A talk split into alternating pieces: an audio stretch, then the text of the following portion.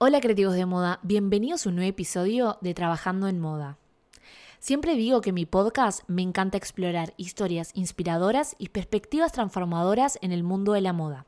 Así que hoy decidí traer a Lucina Irene. La conocí a través de Instagram y lo que me encanta de ella es su frescura y cómo su, va mostrando su día a día, cómo es su trabajo. Ella es una talentosa diseñadora y patronista y es una defensora apasionada de la industria textil y una voz valiente que desafía los estereotipos.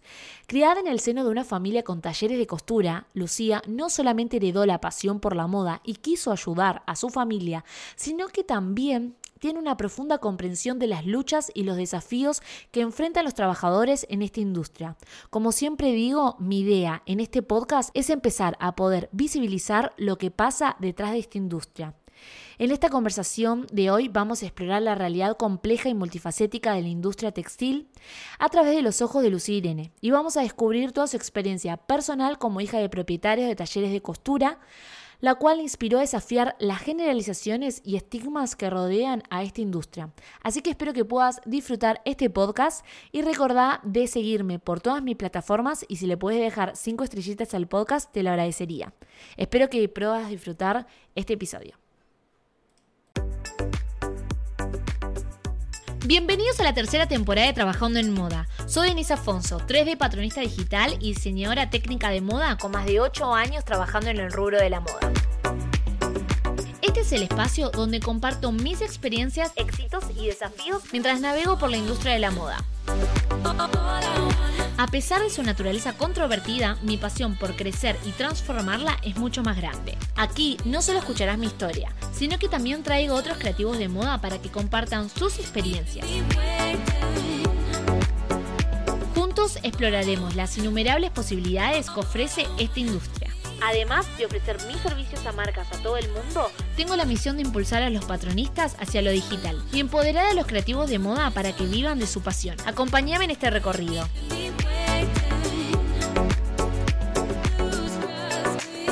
Este podcast es para poder inspirarte y ayudarnos entre nosotros. Si yo pude tener la carrera de mis sueños, vos también. Hola Lu, bienvenida al podcast. Hola Denise, ¿cómo estás? Muchas gracias, muchas gracias por la invitación, es un honor mm, eh, y te agradezco que me hayas tenido en cuenta.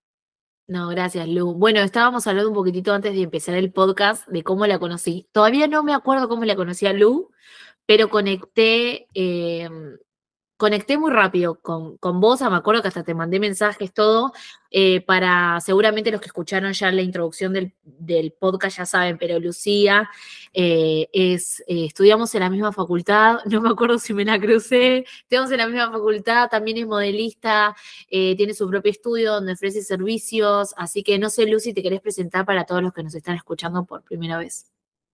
Eh, bueno, mm, me llamo Lucía Irene, soy diseñadora alimentaria, me especializo en moldería eh, y a mí me gusta decir que yo trabajo mucho mi mirada comercial, eh, la parte de producción de indumentaria, y me gusta como darle mucha fuerza a eso. Me encanta. vengo de familia de taller fabricantes y desde ese lugar es como puedo dar ese, ese plus en que estoy trabajando y capitalizando. Me encanta. Bueno, y me conecta con la pregunta que siempre arranco mi podcast, es ¿cómo comenzaste a trabajar en moda? ¿Siempre supiste que querías estudiar moda? ¿Cómo fue? De hecho, no, de hecho no quería. O sea, yo, mira, yo lo que el recuerdo de más, más primario que tengo es tener siete años, el taller de, de papá, bien humilde, eh, las máquinas que estaban a la altura de mi, de mi mirada, o sea, viste las máquinas de coser, mm. y yo chiquitita con siete años jugaba con los tacos de tela, jugabas con los brochecitos. Ah. Em, y veía, y, yo crecí con eso. Cuando yo termino el secundario, todos esos años, mientras estudiaba, en casa había que ayudar a trabajar. Mm. Y, y, yo crecí con eso y me acuerdo que dije, ok, tengo que elegir una carrera. ¿Qué necesita mamá y papá? Siempre me preguntan, ¿qué, qué es? ¿Diseño indumentario es una carrera? Es una carrera, decía yo. Mira vos, me meto acá para ver si puedo aportar al, a la pyme de mis viejos. o sea, vos comenzaste a estudiar porque querías ayudar a tu familia. Sí, total. Wow. Qué lindo. Y, mm, pero no me gustaba. no me gustaba. Los primeros dos años de la carrera dije, ¿en qué me metí? No me gusta, no me gusta, no me gusta. Y no me gustaba la carrera, no me gustaba nada porque lo comparaba todo el tiempo, ¿viste? Con la realidad. Y porque yo sentía que no me, no me gustaba. Con los años le, le agarré el gustito, le agarré el gustito y hoy digo, me encanta, me apasiona, lo volvería a hacer mil veces. Y en un inicio fue, sobre todo, esto lo conté hace poco por TikTok, creo yo recuerdo tener 16, 17 años y mi papá, mi papá ya fabricaba, tenía un local, y él me, mostraba telas, mi hija, van a entrar estas telas, ¿qué se te ocurre? Y yo, Denise, mm. me, me, me, se, me angustiaba cada, cuando me preguntaba eso y yo no poder responderle. No se me ocurre nada. Entonces, mi viejo, mi viejo era como el diseñador cuando no era, no, no existía diseñador en ese mm. entonces, era un emprendedor, digamos. Pero a mí me angustiaba, entonces por eso también elegí para tratar de responderle a mi viejo o que va a estar de moda o qué se puede hacer con esa tela. Wow. Porque era la entrada de la familia, ¿no? Lu, me encanta esto que, que hiciste estudiar diseño de moda, bueno, diseño indumentaria, como le decimos en Argentina, que es mucho más abarcativo, pero me escucha mucha gente de Latinoamérica, em, para ayudar a tus papás. Y mm, me imagino que obviamente capaz habrás dicho que habría como un gran choque cultural, porque decís, una cosa es lo que enseñan en la facultad y otra cosa es lo que es la realidad. A mí me agarró en la mitad de la carrera, que comencé ya a trabajar en moda, a mí me pasó al revés, como que al principio entré toda con la ilusión y con el mundo de la moda, porque a mí me encantaba Alexander McQueen, y de repente cuando empecé a trabajar en segundo o tercer año, yo decía, esto no es la realidad. y ahí entré en una crisis Terrible, y vos entraste con la crisis directamente. O sea, yo sabía lo que era y yo en mi cabeza decía, bueno, yo ya sé este mundo, me va a ir bien, voy a la facu, era, viste que es totalmente otra cosa, y creo que tal mm. vez eso inconscientemente me hizo odiar la carrera al principio, mm, porque yo no, no era lo que yo pensaba que podía ayudar, me podía dar los conocimientos que yo veía que necesitaba mi mamá y mi papá. Ellos hacían ropa, hacían la ropa, no sé, estaba hablando hace 20 años, la ropa de hace 20 años no es más de hoy. Eran por ahí camperas mm. clásicas, guardapolvos, uniformes, no sé, ropa, conjuntos de vestidos clásico y clásico que siempre se vendía. Jeans, eh, mm. no tenía modelos, diseño, de tendencia. Y ahí por ese lado dije, bueno, me meto a esta carrera para, para poder ayudar a la marca, a la fábrica, a la pequeña pyme, no era una marca grande, era una pyme, digamos. Eh, y nada, me encontré con ese choque, que no era lo que yo pensé que, me podía ayudar en la realidad, y me costó un montón, me costó un montón seguir la carrera por eso. Me imagino. Era la frustración. Sí, sí. No, sí, aparte me imagino que querías buscar herramientas rápidas y no, no te las dieron, pero bueno. Lu, ¿y qué pasó cuando terminó la facultad? O sea, ¿al final ayudaste a tus padres? ¿Qué, qué, qué pasó ahí? No, pasó. Denise, yo tardé 12 años en recibirme. ya en ese tramo. Bueno, pero estabas también trabajando.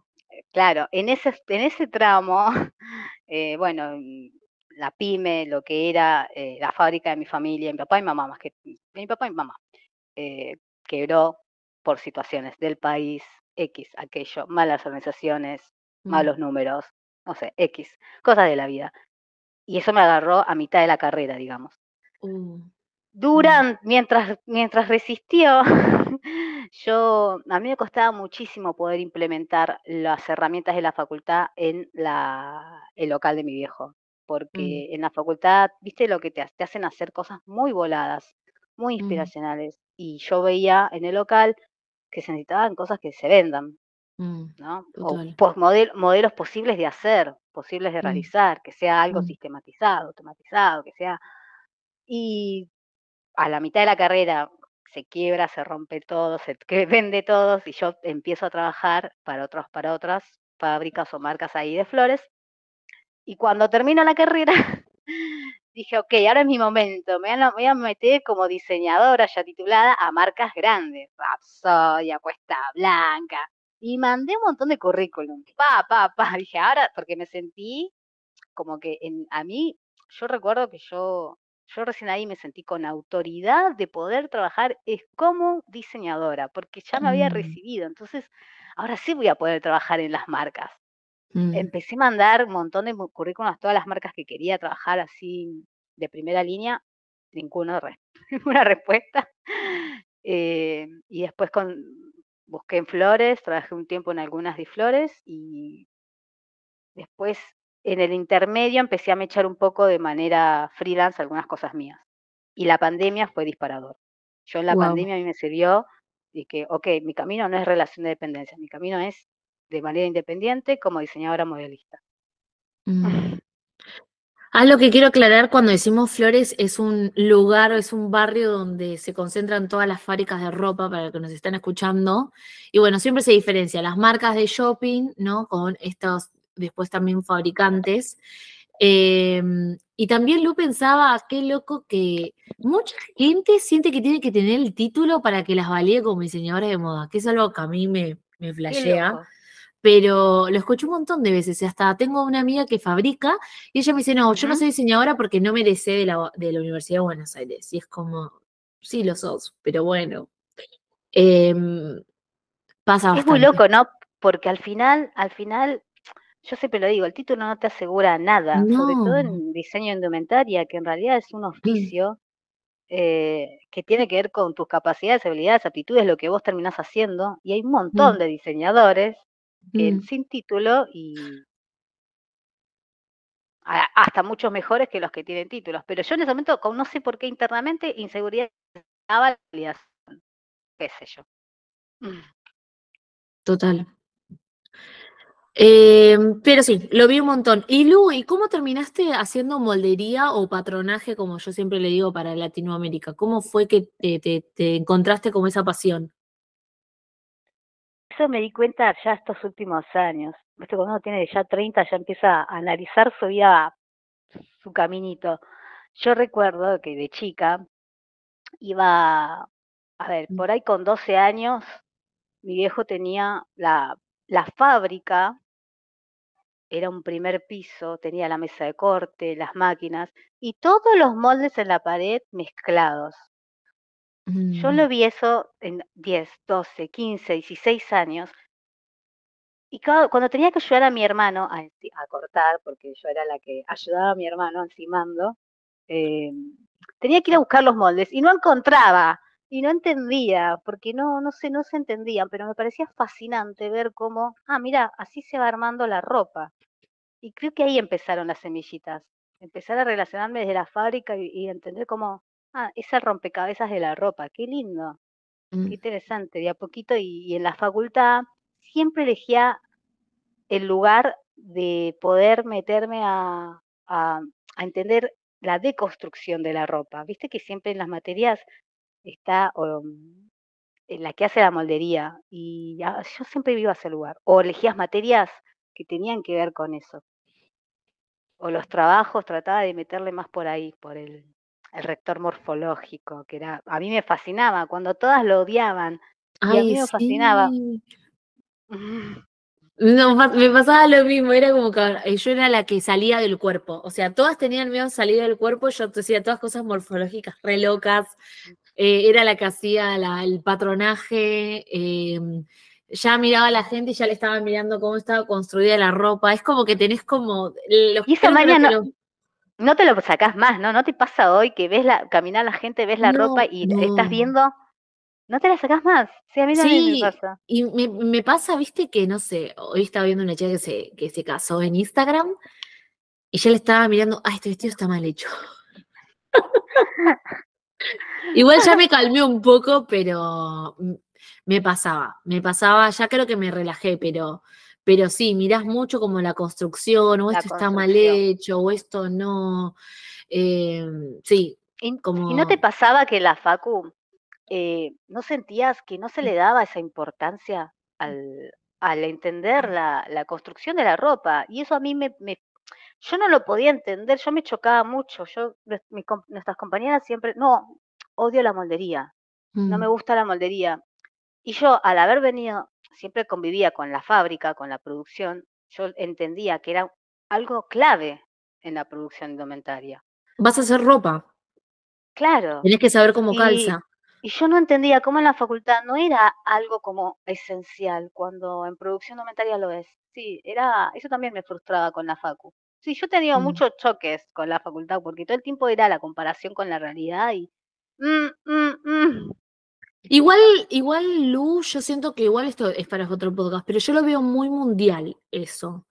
Porque me pasa incluso acá en Canadá que las chicas salen de la facultad y no saben nada de patronaje, no tienen como la parte técnica. Em, Ah, creo sí, que es como, sí, sí, sí, sí, no es solamente la Universidad de Buenos Aires o las facultades de Argentina. Porque me, viste que somos también muy críticos los argentinos, o incluso he entrevistado a chicas peruanas y también, no, porque en Perú no se enseña. Es, es general, yo no, es, es general, yo no. Creo que ahora estaban un poco más conscientes y creo que se ve un poco más, pero veo a todos con la misma falencia al fin y al cabo. Mirá, O sea, mirá vos. falta un montón por aprender y muchas veces la facultad sino que no muestra la realidad de cómo se maneja la, la- las fábricas o después la- lo que Claro, que ser la las carrera empresas, de ¿no? de- Mm. desglosar la carrera de diseño y darle más entidad a la parte de técnica, comercial, ¿no? Como que le falta ese punchy, sí. Igual yo siempre siento que, a ver, estoy agradecida con la, con la educación que tuvimos, es gratuita, fue buena, e incluso me comparo con canadienses y no tengo nada que envidiarles, in- incluso sé mucho más que ellas, pero mm, yo siempre digo, la facultad nada más te da un 10%, después el 90% lo tenés que hacer vos y lo vas a hacer para, en la vida. pa- exacto, en la vi- para la vida y para cualquier oficio o profesión, Para así. cualquiera, totalmente. Porque vos puedes ir a estudiar para ser contador, te van a enseñar lo básico, pero seguramente después vas a tener que ir a la realidad y, no sé, te van a presentar problemas. Más aparte, yo siento que estamos en una industria ahora de la moda que está cambiando mucho la parte tecnológica. Entonces, yo creo que acá cinco años todo puede ir cambiando mucho más, ¿no? Pero bueno, capaz que estaría bueno que la facultad vaya acompañando un poco de todos estos cambios tecnológicos que estamos teniendo, pero bueno. Totalmente, totalmente. sí. Lu, me encanta esto que la pandemia te hizo dar cuenta, bueno, querés em, eh, emprender vos sola, que igual esto lo voy a dejar un poco, pero hay algo que tu Instagram, que voy a invitar a todos a que sigan en Instagram a Lu, y bueno, también tiene TikTok, yo la sigo más por Instagram porque TikTok me da ansiedad. Em, pero bueno, que la sigan a Lu porque algo de Lu que me encantó es como que vamos mostrando como su día a día y hay un video que a mí me súper atrapó y algo de, el objetivo de mi podcast es poder hablar un poco sobre cosas que no hablamos, ¿no? Yo siempre digo, empecé este podcast porque la moda no es solamente diseñadores de moda, somos todos los que le estamos haciendo y es mucho más, ¿no? Yo siempre digo, la moda no todo brilla y la realidad es otra después. eh, por eso me encanta traer cortadores, planchadores, quiero que todo el mundo tenga su espacio para poder hablar. Eh, pero hay algo que últimamente estuve hablando con amigas, temas de discriminación o connotaciones negativas o todas estas cosas negativas que tiene la industria de la moda, que lo único que ahora se está hablando de la industria de la moda, bueno, que contamina, somos una de las industrias más contaminantes del mundo, que creo que hoy, hoy en día hay mucho más conciencia, pero también sabemos de la esclavitud textil, del fast fashion, ¿no? Y todas las consecuencias que ha traído todo esto, pero también el fast fashion viene viene un montón de otras cosas más, ¿no? Eh, salarios no bien pagos, eh, condiciones muchas veces de trabajo no muy buenas, incluso en mi podcast segundo de Trabajando en Moda, No Todo Brilla, eh, cuento que, por ejemplo, eh, eh, trabajaba para una marca que le estaba yendo muy bien, de repente le empieza a ir mal, nos cambian un día para el otro la fábrica y me cierran todo con papel madera. Y me dio mucha vergüenza contar esa situación. Entonces, eh, nada, quería que me cuentes un poco de, de este video y bueno, que quieras, lo que vos quieras compartir, obviamente. Em, es un tema muy delicado, ya lo Mm, hablamos previamente con Denise, em, porque yo sé que estoy planteando otra postura o otra voz a la que estamos todos los que estamos acá, por lo menos en Argentina, cuando hablan del tema de talleres. Em, yo quiero hablar por mí. Yo nací en un taller. Yo es un concepto que, ay, perdón, me emocioné. Yo cuando puse, pude poner en palabras eso, empecé a sanar. Hija de taller. Porque cuando yo era chica, mi papá, mi mamá tenían máquinas de coser, ¿no? Yo lo viví toda mi vida al crecer lo que era trabajar en un taller. Cuando llegué a tener cierta edad, 12, tre- 12 años, 13 años, había de a ratos que teníamos que ir a ayudar al taller. No era trabajo esclavo. Y mi papá y mi mamá no eran esclavizadores. Simplemente había que trabajar para vivir. Totalmente. Em, entonces, cuando mm, yo caminé la facultad y después los distintos lugares que nos llevan la facultad con distintas personas o disertantes o voceros de la industria, eh, y cada vez que escuchaba hablar, no, que los talleres clandestinos, los talleres clandestinos, los talleres clandestinos, se formaba una, una idea em, que yo decía, pero esa no es mi realidad. Mm. Yo no, em, a mí mi, yo, a mí mi familia trabajaba porque había que trabajar. No, no, esclavizaba, no esclavizaban a nadie. No esclavizaban a nadie. Y, y si no, ¿cuál era la otra opción? Entonces, yo creo que ahí es un tema muy difícil. A mí me costó muchísimo hablar de esto, sobre todo porque me pegó mucho eh, a mí cómo se abordaba ese tema en la facultad, porque era desde otro lado, no desde el lado que yo vivía. Cuando yo me empecé a meter en las redes, eh, más sobre todo en TikTok, me empezaron a escribir en Instagram y TikTok personas que me decían, Lu, a mí me pasa lo mismo, yo siento lo mismo. Em, ese video que vos mencionás, ahí em, le dije en voz alta un par de comentarios que me habían dejado en ese video que a mí me, no sé cómo decirlo, fue como, eh, digo, no sabía que esta herida la teníamos tantas personas y no sabía que éramos tantos los que necesitábamos sanar y decir en voz alta, basta de ese estigma de taller clandestino como si fuese esclavizadores, como si fuesen explotadores. ¿Por qué? Porque yo no veo que a las marcas le digan nada, porque solamente es para los talleres. O casualidad, que la mayoría de los talleres acá en Argentina son este, generalmente de, la de una comunidad racializada, de Bolivia, de Perú, sobre todo de Bolivia. Yo soy hija nieta de inmigrantes bolivianos y ahí se me echa un poquito este tema de la discriminación que decía. Entonces es un, es un nido de conceptos, de cosas que, que, a mí hasta me cuesta ponerlo en palabras porque yo misma estoy sanando en estos momentos y los últimos años, de poder como sacar todo eso que a mí me metieron de que era malo, era malo el taller, era lo peor, esclavizan a la gente. Yo lo viví, mi papá y mi papá no esclavizaban a la gente. No. Teníamos que comer. y lo mismo cuando, ah, después cuando mi padre fabricaba, eh, nosotros lo acompañábamos a visitar a los talleres y yo veía a los talleres que solamente estaban trabajando. Sí, hay algo que, que se, cuestiona mucho la cantidad de horas, eh, la carga horaria, pero hay algo que esto lo hablé, lo hablé yo en primera persona con, vínculos laborales con clientes que hoy tienen su marca y crecieron, y, pero empezaron como taller. Y ellos me decían, Lucía, ¿sabes lo que pasa? Que antes trabajábamos como taller para grandes marcas o para otros. Y nos pagaban monedas. Cuando nosotros nos cortamos por nuestra cuenta, ya nosotros poníamos el precio y nosotros podíamos ganar más si trabajábamos más de seis horas. Cuando trabajábamos para otros, trabajamos esas ocho horas por monedas. Cuando nos mm. cortamos por nuestra cuenta, nosotros poníamos el precio. Por eso trabajamos, se trabaja toda la, cantidad de horas que, otra persona no lo haría. Porque más, más tiempo trabajo, más gano. Tuvimos libertad. Esa libertad nos dio oportunidad de progreso. Mm. Sí, eh, uff, tocaste un montón de temas, Lu. Em, me estaba tratando acá de escribir un poco y sabes que me hiciste recordar una situación que hace un montón no me acordaba y que lo voy a compartir hoy. wow, em, dijiste un montón. O sea, no sé bien cómo tocar bien este tema, entonces perdón si no lo toco de la mejor manera. Em, pero entiendo que el rubro normalizó un montón de cosas y lo sigue normalizando hasta el día de hoy que no están bien. Eh, algo que para la gente que capaz no trabaja en moda o se quiere empezar a introducir en este mundo, muchas veces las marcas no tienen talleres internos para coser, entonces tienen talleres externos, ¿no? Esto va a depender según la estructura de la marca.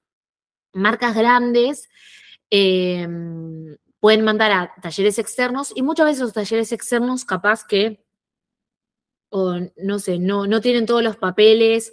El, mm, acá vendríamos a hacer la pregunta que no me voy a meter, pero el gobierno ayuda a legalizar estos lugares, está ayudando a incentivar a que estas personas puedan legalizar sus negocios y puedan eh, respetar ciertas reglas al hacer un, un taller. Bueno, eso ahí sería otro tema que podríamos hablar legal, ¿no? Y mm, me, mató cuando vos me dijiste que, esto, ¿no? Que hablan de talleres clandestinos, pero no todos los talleres son clandestinos, es como que generalizan también, ¿no?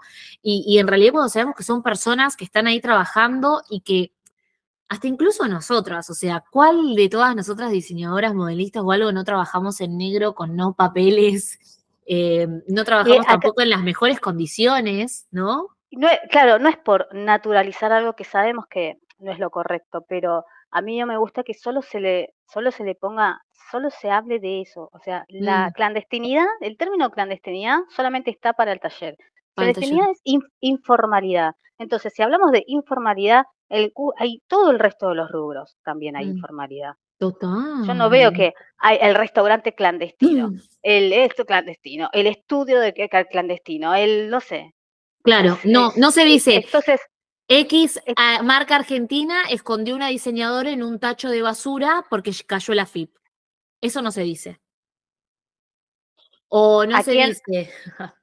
o después hay otra marca argentina que todos conocemos que tenía todas las diseñadoras en, negro, todas ilegales, y nunca, nunca se la deschavó porque esta diseñadora es muy famosa, ¿no? Entonces es como, bueno, de, entonces digo, ¿de quién, ¿de quién hablamos y con quién hablamos? ¿no? Que esto podría ser un tema muy fuerte para poder hablar. E, es, muy, sí, es, es un tema muy profundo, muy, muy, por otro lado también, pero... Pero me encanta por lo menos, poder hablarlo, por lo menos ponerlo en la mesa.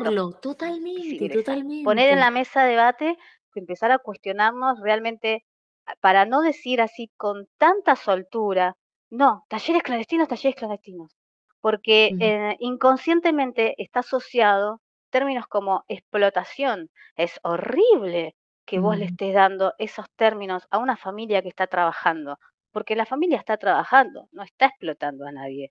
Esclavización. Porque yo cuando hablo con colegas nuestras, diseñadoras, que, que se han formado solo en la facultad, salen con esa mentalidad. Una vez una chica, y esto yo lo nombro siempre porque a mí me impactó muchísimo, ex compañera de la Facu, me dijo, pero Lu, si no ves que traen de allá como esclavos y los atan a una máquina, a mí, Denise, eso me, me hizo enojar muchísimo porque digo, cuánto desconocimiento, con cuánta liviandad se habla de un tema sin tener idea las heridas que podés estar provocando en las personas. A mí, yo soy hija de taller, a mí me dolió muchísimo todo mm. eso, esas connotaciones negativas asociadas al trabajo de mis papás, al trabajo que yo hacía también, yo hacía también. Yo recuerdo tener 15 años y había que coser, ahí fue una de las primeras veces que yo me senté en la máquina de coser, eh, había que ser guardapollos en pleno enero porque era para el colegio, y había que hacerlo. Mi papá me esclavizaba, ¿sabes lo que pasa? Que había que trabajar y había que comer. Entonces está metido la clase social. Mm. Y está metida la necesidad. Entonces, hay que tener cuidado, y esto lo dije en la charla que, por suerte tuve en la facultad, de por lo menos tener cuidado eh, de no andar etiquetando a todo como taller clandestino y con esa connotación negativa, porque hoy, eh, porque son familias, muchas son familias que trabajan. y, y, nada, uno hace lo que puede cuando, cuando necesita comer. Total, total.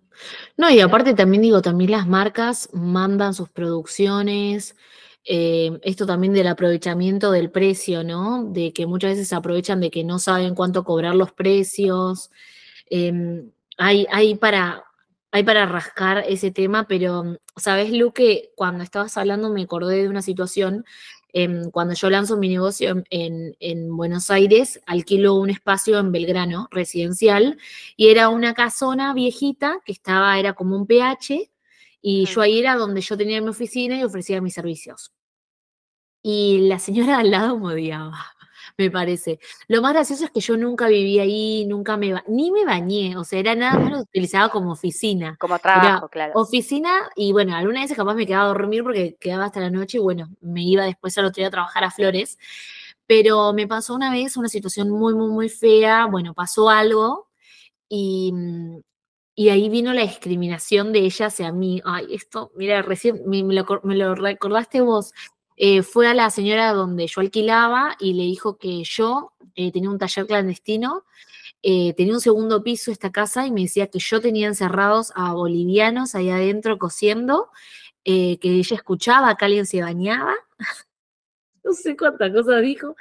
Y yo me acuerdo que cuando mi amiga me dice todo eso, yo me puse a llorar pero me puse a llorar mal porque yo dije, me, me, puse a llorar y yo dije, ¿cómo esta señora está diciendo eso? Que, que yo tengo gente esclavizada, que las tengo, que tengo unos bolivianos. Aparte, me molestó eso, el boliviano encerrado.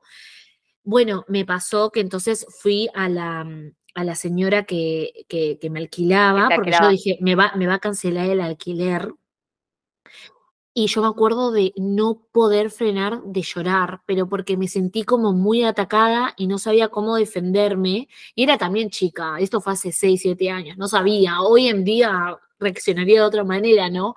Pero me acuerdo que yo le dije, mira, yo la verdad el estudio nada más lo uso para, para, para trabajar, trabajo dignamente, eh, te abro las puertas de mi estudio y de, la casa para que puedas entrar. Incluso me acerqué a la vecina esta y yo le dije que yo no estaba esclavizando a nadie, que era imposible que haya escuchado que alguien se bañaba porque nadie utilizaba esa casa. La bañera no se usó por dos años, o sea, es la verdad, porque nunca me bañé eh, y, si tenía, y si me quería bañar, me iba a bañar y ella iba a escuchar el agua. No sé por qué ella estaba escuchando si se escuchaba o no el agua de la bañera. Pero, mm, y le invité a acercarse, le abría las puertas para que ella pudiera ver eh, mi estudio. Obviamente nunca recibí disculpas, nunca vino a ver mi estudio clandestino. Pero vos, em, esas sensaciones que te provocó de angustia y de... Lloré, no paré de llorar, no paré de llorar. No te, las olvidas, no te las olvidas más. No, sabes que lo había bloqueado y cuando vos estás contando lo tuyo, se me desbloquea eso. Y creo que yo nunca lo contesto en el podcast, pero porque yo me puse a llorar y, y no me quiero imaginar vos viviendo años y años que te digan taller clandestino, taller clandestino, y más eh, que sos descendiente boliviana y que vos venís eh, de, una, de una familia de la industria textil y todo, y que vos lo viste con tus ojos, si a mí una vez me, pasó una, una situación y a mí me desbocó y yo me puse a llorar, Incluso me acuerdo que de la chica que me alquilaba y yo le lloraba, yo le decía, yo no tengo a nadie, vengan a ver mi espacio. Y yo digo, pero, ¿por qué hice todo eso? Pero reaccioné así. Pero ves, sentiste esa presión, ese arrinconamiento, sentiste ese prejuicio, sentiste todo eso y es horrible. Sí. Es, feo, es feo, está tan naturalizado, ¿no? Pero yo creo, mira, ahí está lo que hablábamos al principio. Como vos viviste algo así, eh, eh, por eso eh, ahora entiendo, o sea, podés empatizar con esto, que me, des lugar a, la charla de este tema por lo menos. La verdad, Denise, te agradezco y eh, ahora entiendo, mira. No, de nada. No, pero igual es como yo te digo, Lu, en, en el podcast este creo que también le va tan bien, porque mi idea no es hablar. Sí, me encanta que alguien venga y cuente sus éxitos y que te diga que tengo una marca que le está yendo sumamente bien. Quiero mostrar un poco más de la realidad y un poco más del, del atrás, o sea, porque... El lado P. Sí, porque ¿cuál es la idea que te diga? Es la industria más limpia, más hermosa, tenemos los mejores sueldos y la industria de la moda es la mejor. O sea, hay un montón de cosas oscuras, con diferentes, hay cosas súper lindas, súper cosas medias malas. Alguna vez digo, ¿por qué me gusta moda? Me gustaría hacer otra cosa, pero es de todo, es la, industria que a mí me gusta y siento que también estamos en una sociedad que siento que está mucho más abierta a la hora de hablar y también se tiene que cuidar un poco más con las palabras. Es ¿no? No, no digamos taller clandestino, veamos otras. Y Paola Cirelli, que le traje a mi podcast, es la primera que empezó a hablar de las diseñadoras en la Universidad de Buenos Aires sobre los talleres. Y no sé en países latinoamericanos cuánto hablan de las condiciones laborales que muchas veces también se trabaja en la industria. Atención a todos los creativos de moda que nos están escuchando. Sé parte de nuestra comunidad mensual. Estoy emocionada de invitarte a unirte a mi newsletter exclusivo para creativos de moda. Una vez por mes te voy a mandar novedades, inspiraciones, reflexiones, incluso clases gratuitas y también un montón de valiosos recursos directamente en tu bandeja de entrada. Así que si te querés suscribir, no te olvides de dejar tu mail y suscribirte hoy mismo en el enlace que te estoy dejando en la descripción de este episodio. Y si estás construyendo tu propia marca de moda, estoy aquí para ayudarte como patronista digital 3D y diseñadora de moda. Agenda una cita conmigo a través del enlace Trabaja conmigo también en la descripción. Ahora sí, regresemos al podcast.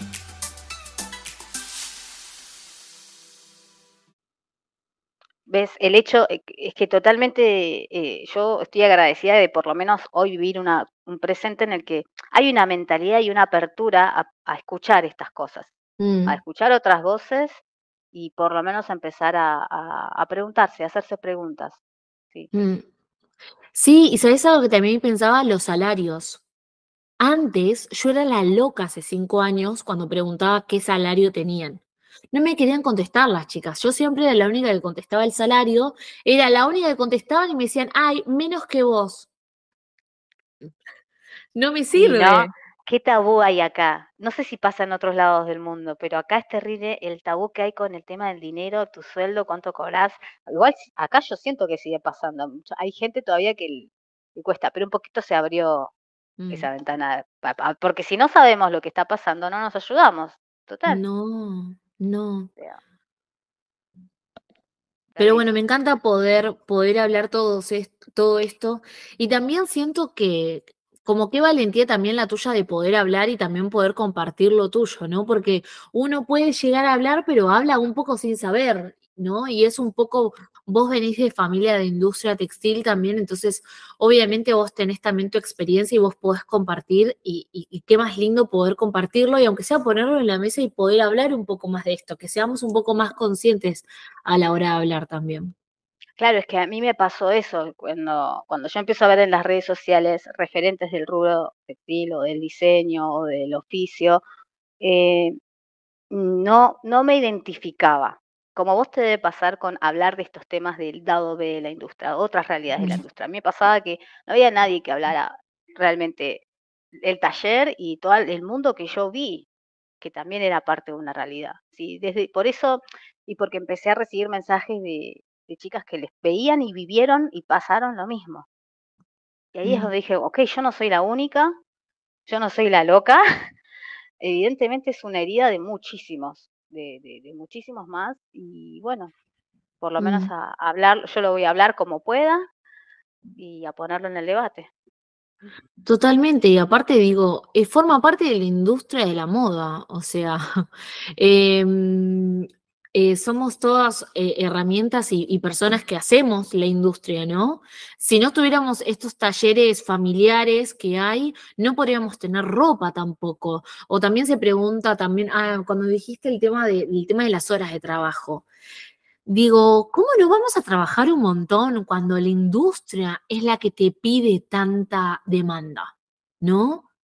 Eh, yo me acuerdo una vez enojarme con una clienta, porque trabajaba por una fábrica y decía, ay, no hay modelos nuevos. Y yo pensaba por dentro, estamos lanzando no sé cuántos modelos por día. O sea, yo tenía la presión de en una tizada tener que mandar cinco estilos en una tizada porque había que haber ah. novedad, novedad. Era la misma industria, te pedía fabricar y fabricar y cosas nuevas y novedad y novedad. Y, y llegaba un momento que uno estaba quemado también. Sí, no, eso es tremendo. E, ese es otro tema también, que mm. bastante profundo a hablar y analizar, ¿viste? Consumo constante que mueve el aparato de la moda, de la industria, que bueno. Sí, o clientes, o clientes, necesito la pisada para ayer. No, todo para ayer, todo para ayer. ¡Ah! Y es como, bueno, no, no trabajo así, no trabajo así. A mí dame calendarios y quiero saber, pero bueno, esto me lo dio la experiencia también. Pero al principio era como, necesito la tizada para ayer. Y yo me quedaba hasta la una de la mañana trabajando porque tenía que cumplir con la tizada. Y yo digo, ¿por qué? Si el otro está desorganizado o no sé, no es mi problema. Tu urgencia no me interpela, aprendí. Tu urgencia no me interpela, tu urgencia. Entonces yo de a poquito trato de también eh, instalar el programarnos. Trabajemos bien de a poco para evitar los mayores errores posibles. Porque esta cosa del todo para ayer, todo para ayer, todo para ayer, tiene sus consecuencias. Totalmente. Un mantra. Lu, ¿Y qué pasó en la pandemia que te dijiste, me voy a independizar? ¿Cómo es que armaste tu estudio de moldería? Eh, yo trabajaba en relación medio tiempo, part-time, eh, con una marca de flores. Y cuando fue la pandemia, ay, Denis, no sabes lo que fue esa tarde en flores, vos que conoces. Ay, me acuerdo que yo estaba en mi escritorio y la dueña dice, chicos, vayan a casa. Cuando salimos era como una película, toda Avellaneda cerrando las persianas con un terror en los ojos. Esa, esa imagen no me la olvido más, vos no sabés lo que fue Flores. Y dice que encima, no, fue tremendo todo eso. Y toda la situación estaba bastante complicada. Me acuerdo que fue abril, no había, estábamos todos em, en cuarentena. Cuando un poquito se empezó a mover un poco la cosa, en mayo la marca con la que estaba trabajando me, me, siguió pagando, ¿no? Pero llegó un punto en el que me dijo, mira, vos ya venís trabajando freelance, porque yo ya venía trabajando por mi cuenta freelance, trabajaba medio tiempo hasta mi día con ellas y por la tarde por mi cuenta en algunos trabajos de manera freelance. Me dice, ¿qué te parece si empezamos, em, me trabajas conmigo también así? Bueno, dale, mm. a mí me convenía más.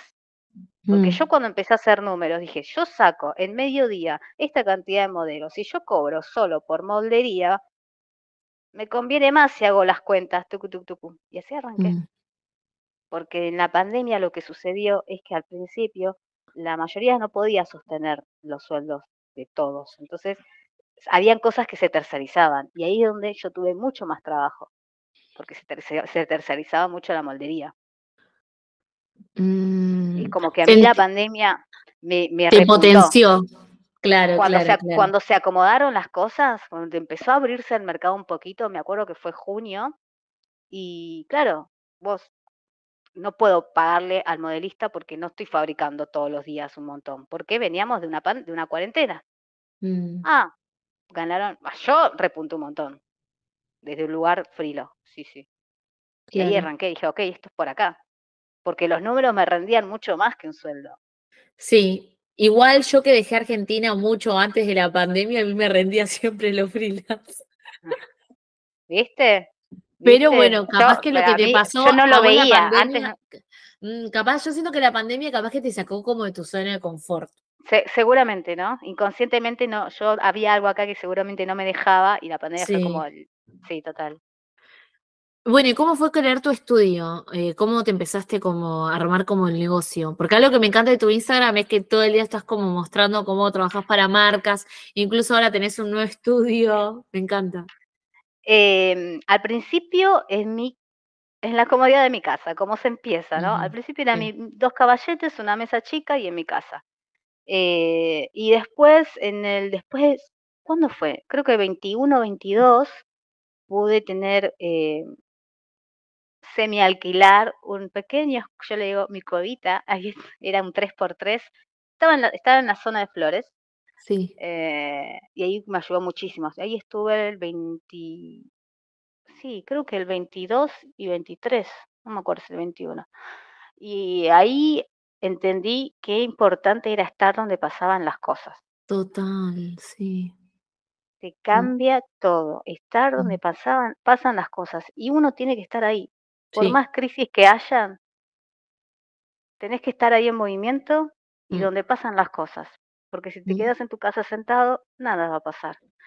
Eh, ahí ya a mí abrió un montón, un montón de, seguridad, me dio poder estar ahí en Flores y conectar con más clientes, tener otra confianza, otro ritmo. Y, y nada, y ahora estoy en otra etapa, Vamos a ver si agrandamos un poquito la cosa. No quiero contar mucho, pero bueno, vamos a ver cómo. Tengo mucha fe en este 2024. Me encanta. Empezamos el 2024, pum para arriba. Lu, sea. Totalmente. Algo que me encantó, bueno, claramente venís de la industria textil, venís con mucho conocimiento, venís de padres que también que cosen, sabes de la parte de construcción. Eh, estudiaste para poder ayudar a tus padres, ¿no? Te encontraste con una realidad sumamente diferente, seguramente sumaste y aprendiste también un montón en la universidad. Y creo que hoy en día te armó también hoy a vos como persona, ¿no? Entender capaz la moda de 360 y, darte cuenta que también lo que te gusta no solamente capaz el diseño, sino también la parte de la construcción, la parte más técnica que vendría a ser el patronaje. Armaste tu propio estudio, te animaste a partir de la pandemia a poder independizarte y entender capaz que en tu modelo de negocio sirve más los freelance que trabaja para una marca. No siempre tienen que ser el caso, pero en tu caso fue este. ¿Cómo te ves en un futuro, Lu? Ah, yo tengo clarísimo. Yo soy. yo soy. o sea, estoy en un punto en el que voy a capitalizo, tengo, o sea, tengo claro que, que mi propósito es poder capitalizar mi experiencia dentro de lo que es fabricar indumentaria y la venta, que para mí es algo que en la facultad como que no nos daban muchas, muchas herramientas, pero me formaron desde otro lado. O sea, a mí, yo hoy me reconozco y digo, pucha, qué bonito, porque distintas, sin querer, tengo desde tres áreas interesantes, que es la parte académica, que a mí me abrió muchísimo la cabeza, muchísimas herramientas que yo jamás las hubiese tenido si yo solo me hubiese formado en lo laboral. Y eso siempre lo insisto. Sí es verdad que, que en lo técnico la facu tiene muchas falencias, en lo industrial, en la realidad, pero hay un montón de cosas, Denise, que yo, yo era, yo venía casi baja. Mm no, no te leía una, una educación pública dejaba bastante que desear. O sea, yo no tenía acceso a, todo ese mundo cultural que me dio la FADU. Mm, mm. Em, después a especializarme en moldería y el local de mis viejos, estar en contacto de lo comercial, de la venta, de lo que se tiene que hacer para que esto sea rentable. Entonces es una combinación de cosas que yo digo, ok, yo estoy acá para aportar, guiar lo mejor posible en que vos, tu marca, en flores o en donde sea, se potencie y hagamos cosas que se vendan. No solo el diseño de la facu o, o solo moldería o solo... Em, o sea, y, es, complicado, igual yo también estoy como masticando en proceso, pero es, por ahí. Porque, Total. Mm, es, que, es, hermoso. Es que eso es lo que yo siempre digo en el podcast. Tenemos que entender que, que la moda es un negocio. Me encanta la parte creativa, obviamente, y me encanta que las marcas puedan tener, no sé, una, una marca de identidad muy fuerte, que sepan su público, que sepan quién es, que, que, sean creativos, me encanta todo eso, pero al mismo tiempo es como, bueno, tenemos que ver las ventas, tenemos que ver, tenemos que sobrevivir, tenemos que crecer, tenemos que mantenernos. Y no tengo duda, Lu, que esta chica, ya sea de, de tus raíces, de la familia de la que provenís, de estar al contacto con talleres, que hayas podido también capaz contar tu experiencia de lo que opinás cuando la gente habla sobre talleres clandestinos, que hayas ido a la FADU, ¿no? Que es esto, la educación pública y gratuita que todos podemos acceder. Te puedes encontrar con personas de todas las clases sociales, puedes acceder a cultura, puedes acceder a educación gratuitamente. Em, y todo tu background es como que hoy armaron a la luz que soy que estoy, que, estoy construyendo y voy a hacer, sí, total, total. Hay, que manifestar y decretarlo y porque acá estamos para ayudarnos. O sea, es una, la rueda textil, el textil es una rueda, cada uno en mm. su lugar, cada uno como la parte que le toca, y si la rueda, si todos funcionamos para que la rueda gire, nos va bien a todos. Total. Total. Lu, me encantó tenerte a tu podcast. Espero cuando vaya a Buenos Aires eh, conocerte ya personalmente y ahí conocer tu nuevo estudio. Sí, ojalá, ojalá que em, sea. Sí, bueno, ya a mitad de año creo que vuelvo, así que voy a ir a visitarte. Eh, pero ah, nada, me encantó eh, tenerte. Gracias por acceder. Estaba, dije, le voy a mandar un mensaje a ver si quiere venir a mi podcast. Pero nada, gracias por acceder, gracias por abrirte, gracias por contar tu historia y no tengo duda que vas a poder inspirar muchos creativos de moda y bueno, espero verte eh, con muchos éxitos y seguir creciendo. Muchísimas gracias a vos, Denise, y te agradezco de corazón porque no lo hace cualquiera de poner, aunque sea un poquitito de, de este tema en la mesa de debate, eh, que es súper valioso. Te lo agradezco eternamente. Ay, gracias, Lu. Bueno, gracias, Lu, y gracias a todos los creativos de modo que nos están escuchando. Nos vemos en el siguiente episodio. Chao, chao. Y así doy por concluido otro episodio apasionante de Trabajando en Moda. Gracias a todos los creativos de moda que nos acompañaron hoy. Su tiempo y dedicación son la chispa que impulsa este podcast. Y quiero recordarte que tu apoyo es crucial para poder hacer crecer esta comunidad. Si disfrutaste este episodio y encuentras valor en todos estos podcasts, te agradecería enormemente que puedas valorar el podcast en la plataforma en que lo estés escuchando, que puedas dejar alguna reseña y que también te suscribas en este podcast. No te olvides de seguirme en mi Instagram como Biden Isafonso. También puedes suscribirte a mi newsletter para formar parte de esta comunidad de creativos de moda. Y también no te olvides que me encanta recibir audios y mensajes de ustedes o déjenme saber dónde están escuchando este podcast. Te veo en el siguiente episodio.